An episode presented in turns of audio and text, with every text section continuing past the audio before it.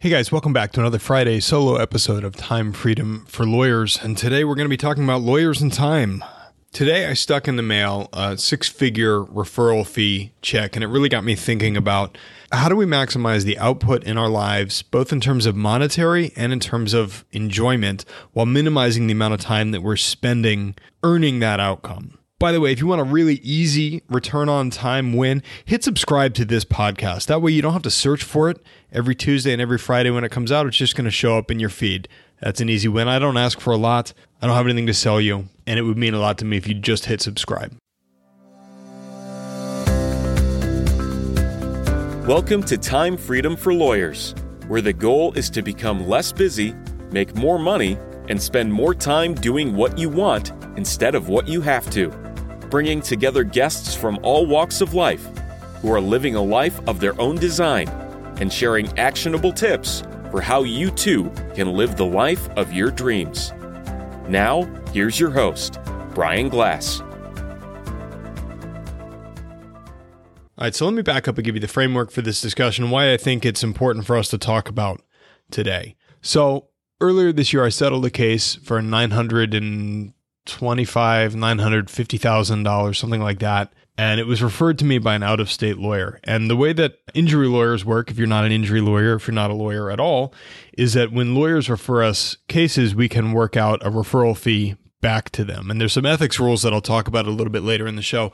But generally, if I get a case that comes in as a referral from another lawyer, I'm sending that lawyer a check for a third of my fee or a quarter of the fee if we've tried the case. And so the case settled for, I think, nine hundred twenty-five thousand dollars. Our fee is a little bit over three hundred thousand dollars. And so the check that I'm writing to this out-of-state lawyer is a little bit over one hundred thousand dollars. It's a pretty good payday, right?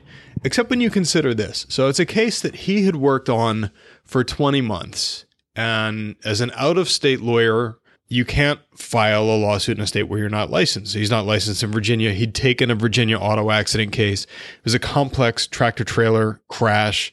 My clients were pinballed across four ninety-five. And with a complex injury also, I had a client who had a significant mental health history who was put in the hospital as a result of this crash for a significant period of time and then was in rehab for a significant period of time. And the neurologists and the treating doctors, while they determined that something was wrong with her, they never definitively pointed either on a scan or an M R I or with any other testing to the crash as the cause of the thing that was wrong with her. So it was like, this was obviously the straw that broke the camel's back. She would not have been in the hospital on the day of this crash had she not been in the crash. But significant question for the next six months that she spent in rehab, why was she there? Would she have been there for any other reason? And so in Virginia, for a number of reasons that I won't get into on this podcast, that doesn't really matter, but insurance adjusters and defense lawyers don't really understand that.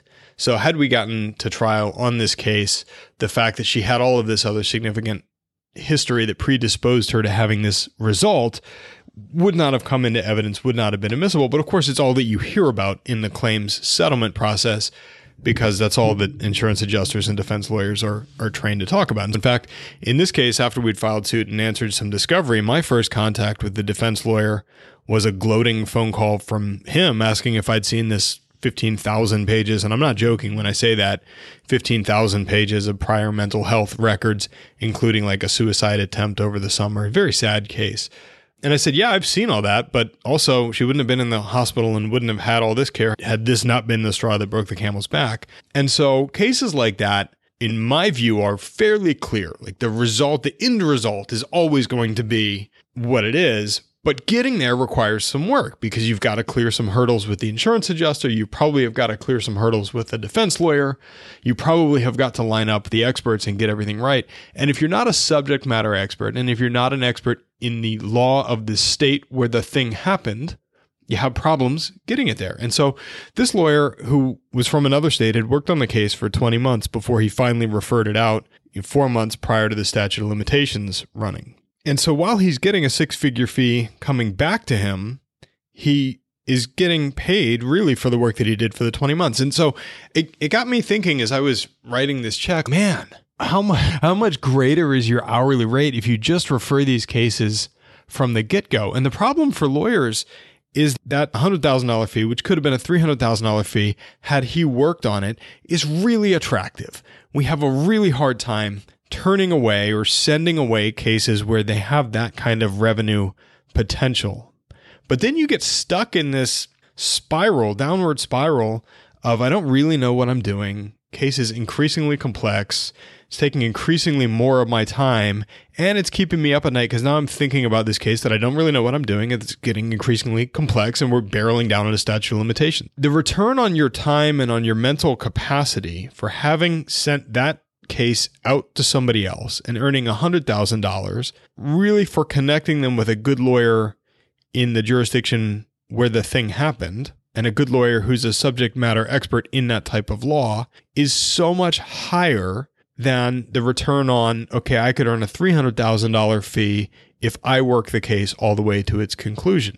And so my suggestion to you is, where you have these spaces where you can make an incredibly high hourly rate by sending a case to somebody else, don't get distracted by the high revenue fee that you might make if you work on it to its conclusion, because your time and your effort and your resources in your firm are so much better served by working on cases where you already are the subject matter expert in that type of law in that state. And so I'll give you an example of this because it came up in our Great Legal Marketing Mastermind meeting just last month. I have a buddy who's an injury lawyer, a very successful injury lawyer, who's been getting a number of workers' compensation calls. And one of the things that he said is, in the first quarter, I generated one hundred thousand dollars of referral fees in workers' compensation cases, which effectively is, okay, there's probably three hundred thousand dollars of fees. He's getting a third of that. And his question to the group was, knowing that I'm getting all of these calls, should I open a workers' compensation section of my firm, because it's another one point two million dollars in revenue if the fee is the same going across the four quarters of the year? And to me, it's like resoundingly no, right? Why would you go out and become the expert in workers' compensation just to keep the other two thirds of that money, when just by making phone calls and connecting these people to people that can actually help them and who are already experts in how to help them, you're making four hundred thousand dollars if you extrapolate that over the course of the year? And the problem really is, In, in the P I world, I think that our injury cases are really attractive to all lawyers, right? Because I think, again, being in this world, my perception is that everybody thinks that you can handle a personal injury case. Divorce lawyers, criminal lawyers, trust and estates lawyers, generalists, they all think that they can do what we do and they can do it well, because really it's just a matter of a red car hitting a blue car and it's some medicine. And to the extent, like, when you've done a number of these, that's largely true. Like, most of these cases, although every case has its own variations, most of these cases look the same. In the vast majority of cases, there's some kind of a, a neck injury, some kind of a back injury, and or some kind of a head injury. Sometimes there's a shoulder. Like, there's only so many body parts that get hurt in most auto accidents. And once you learn the medicine and once you learn the law, it really can be a rinse and repeat practice, which is great if you're in it.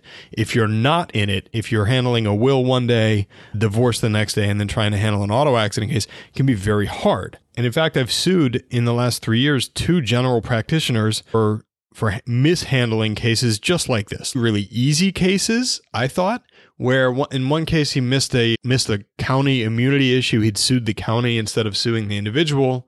And if that's foreign to you, please don't handle any auto accident cases. And in the other case, they had sued a shopping center and they had misnamed the shopping center, because it's important that you get the entity correct, and they hadn't done the amount of work to figure out who actually owns the shopping center. This was, I think, a slip and fall. And in both cases, they took relatively crappy injury cases and turned them into pretty good legal malpractice cases, right? These cases, both of them were more valuable as legal malpractice cases and had higher settlement values than they ever did as injury cases, because now, instead of telling the story about the woman who tripped in the parking lot, or instead of telling the story about the woman who had no damage to the back of her car but still had four months of physical therapy, I'm telling the story about the lawyer who's a general practitioner who's never handled an injury case in his life, who screwed something very basic up.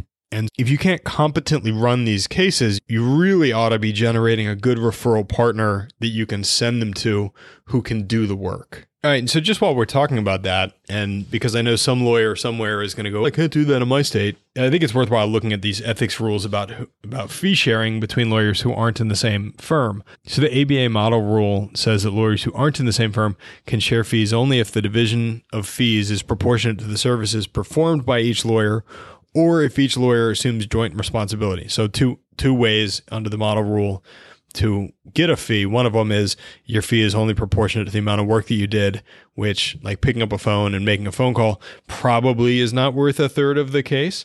The other way is to assume joint responsibility, which is a whole nother thing. I probably wouldn't do that if I were in one of those states because, I don't know, if I referred a case to Iowa, say, and Iowa had that rule, now I'm accepting as a general partner on that case some responsibility for the outcome of the case, and somebody can sue me if the guy that I refer it to screws it up in some way, and I have no control. Like, I probably wouldn't do that deal. But the Virginia rule is different. And Virginia doesn't require that the referring lawyer participate in the case, doesn't require that the fee split be proportionate, doesn't require joint responsibility. All that's required in Virginia is that the overall fee be reasonable and that the client be informed of and agree to the fee split, I think, at the outset of the case. And we always put that in our fee agreement, that here's what we're going to be paying back to the referring lawyer, at least in Virginia. And if you're in a state like Virginia, it makes that the capability of sharing fees in between firms pretty easy. And one thing that I'll say on that is we get referrals from lawyers. I don't actually actively market to other lawyers to refer us injury cases. And there's a couple reasons for that.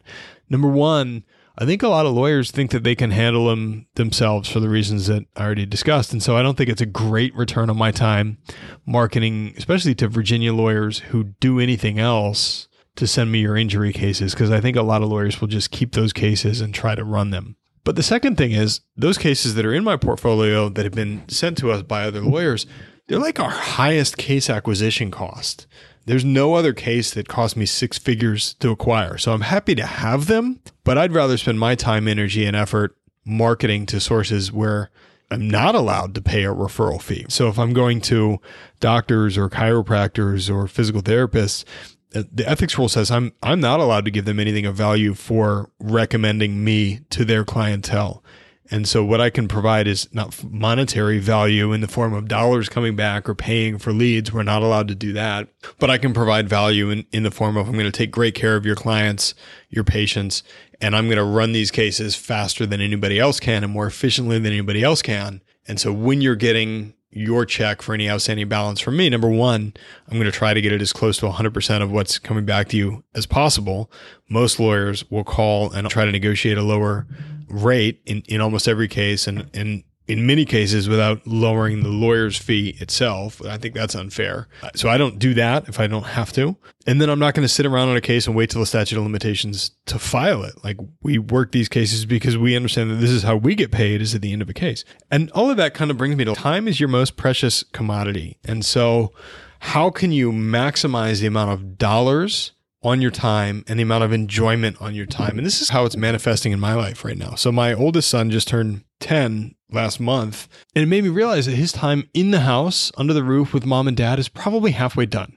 Like, at eighteen, he's probably going off to college and he's probably not living under our roof anymore. And for his tenth birthday, he asked for a gold chain with his soccer number on the back, and he asked for sunglasses, and he asked for some kind of baseball hat or, or something, all of which I've termed cool guy stuff. And that leads me to believe that there's also a really limited window where hanging out and doing things with mom and dad is still cool. And so there's going to be this space in his life between twelve and thirteen, probably, and eighteen, and frankly, and probably like mid twenties, where doing anything with mom and dad is not cool anymore. And that amount of time has really compressed.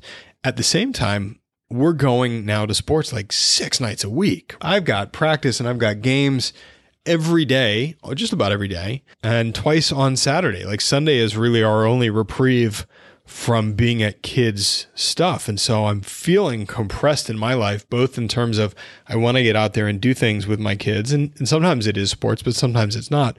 But also, like, n- now my work day looks like work out in the morning, work all day, going to kids' sporting events at night, and very small window to decompress anywhere. Here's a couple of things that we're implementing in our lives, both personally and in the firm, to maximize the amount of time that we're spending doing things that we really want to do. So personally, and I've talked about this on the on the podcast a couple of times, I don't invest in any real estate in twenty twenty-three that I have to be actively involved in the management of. Yes, we have our Airbnb. My wife and I split the management duties of that property, and we have somebody on the ground who's taking care of it, really. But I'm not looking to acquire anything else where I have to do any of the work.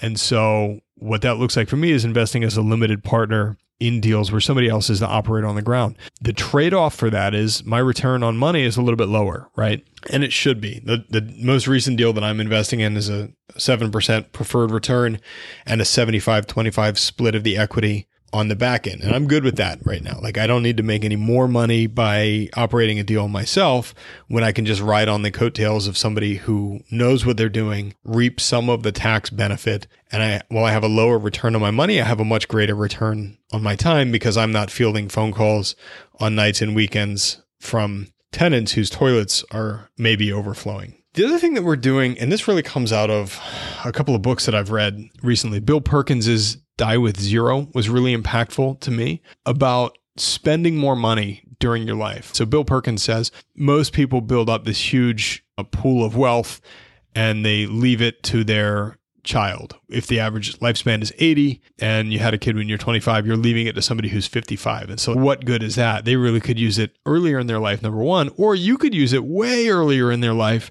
to create experience and memories for them that'll pay what what Perkins calls this lifetime memory bank dividend. And so family is just spending a whole lot more money than we have in the past on vacations. So we were just down in in the Smoky Mountains in Tennessee for spring break this year, and we did absolutely everything. I'm somebody who, uh, and I've talked about this a little bit, who's grown out of this scarcity mindset of if I don't spend it, then I can save it, to now like we're doing pretty well. And so I can spend more on vacations and really enjoy the vacations and not have this running tally in the back of my head about how much money that we we're spending. So this summer, for instance, we we're doing two weeks at the beach with the kids. My wife and I are, are booking another trip to Maine without the kids, just the two of us, and really overspending, at least compared to historically what we've spent on experiences up there, both in terms of staying at a nice bed and breakfast and in terms of not planning on packing or buying as much food to make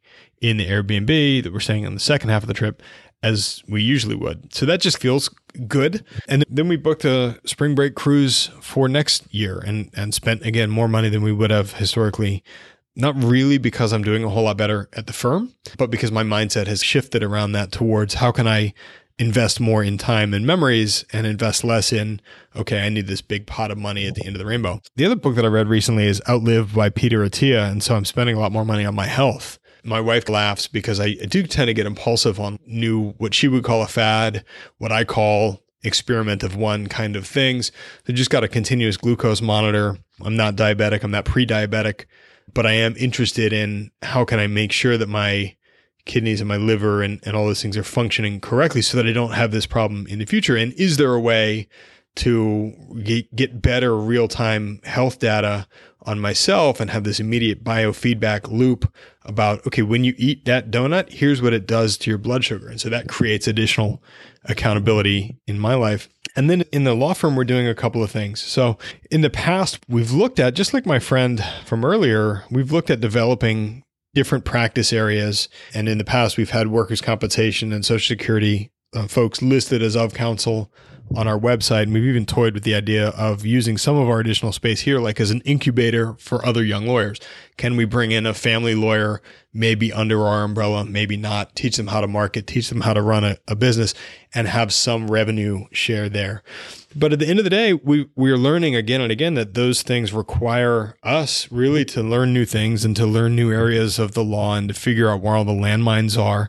And that detracts from us maximizing the value of the cases that we're already good at, and it detracts from us marketing from getting more of those cases that we already know how to do.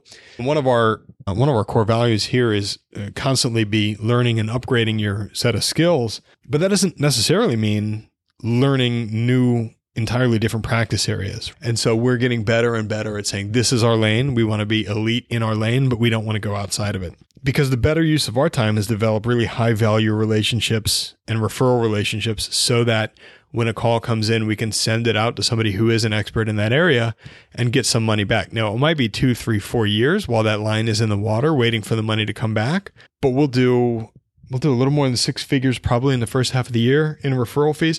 And really, it's just for having a system for somebody who answers the phone and connects the client or potential client with uh, with the expert on the other end of the phone. So we've got them now for medical malpractice, for workers' compensation, for Social Security, disability.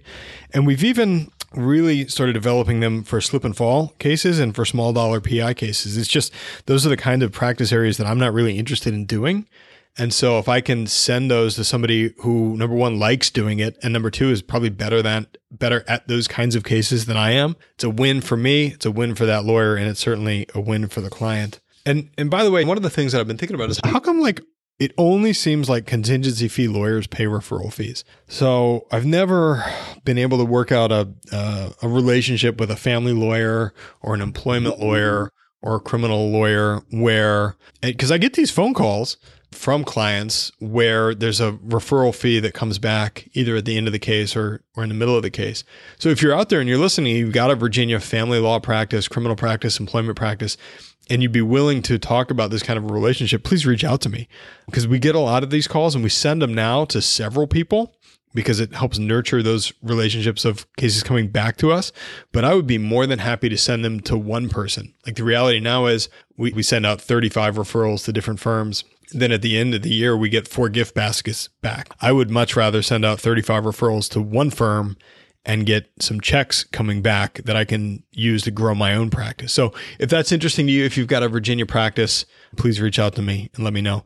Lastly, I'm working on acquiring a Virginia auto accident practice. So if you know somebody, or if you are somebody who's maybe at the end of their career, like I think my avatar for this is somebody who's fifty to sixty-five, probably as a solo, or maybe has an associate, probably not, but maybe has an associate and who has some staff. And you want to do one of two things. Like you're sick of taking depositions, you're sick of answering discovery, you definitely don't like trying cases anymore, and you want to just send us the litigation cases, happy to do that, happy to talk about what that referral relationship looks like, and happy to overpay you to be your first place to come. So again, usually it's a third referral fee, but if we have a right of first refusal on all your cases, I'm happy to overpay for that. The other thing is if you're really towards the tail end of your career, but you have great staff that you want to take care of, and you want to just transfer your entire book of business to us, be happy to do that.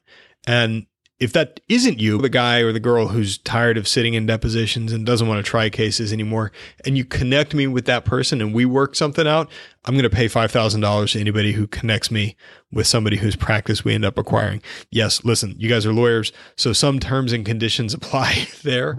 We got to work out what that really looks like, but I'm happy to pay somebody for connecting us. So that's it. I hope you've gotten some value out of this. If you did get some value, please hit subscribe. It's the highest return on your time that you're going to get this morning. It just takes one click of the thumb, and then you won't have to worry about, is there a new episode out? Do I go and find it? Is it something that's interesting to me? It's just automatically going to be downloaded on Spotify or on Apple, wherever you listen to podcasts.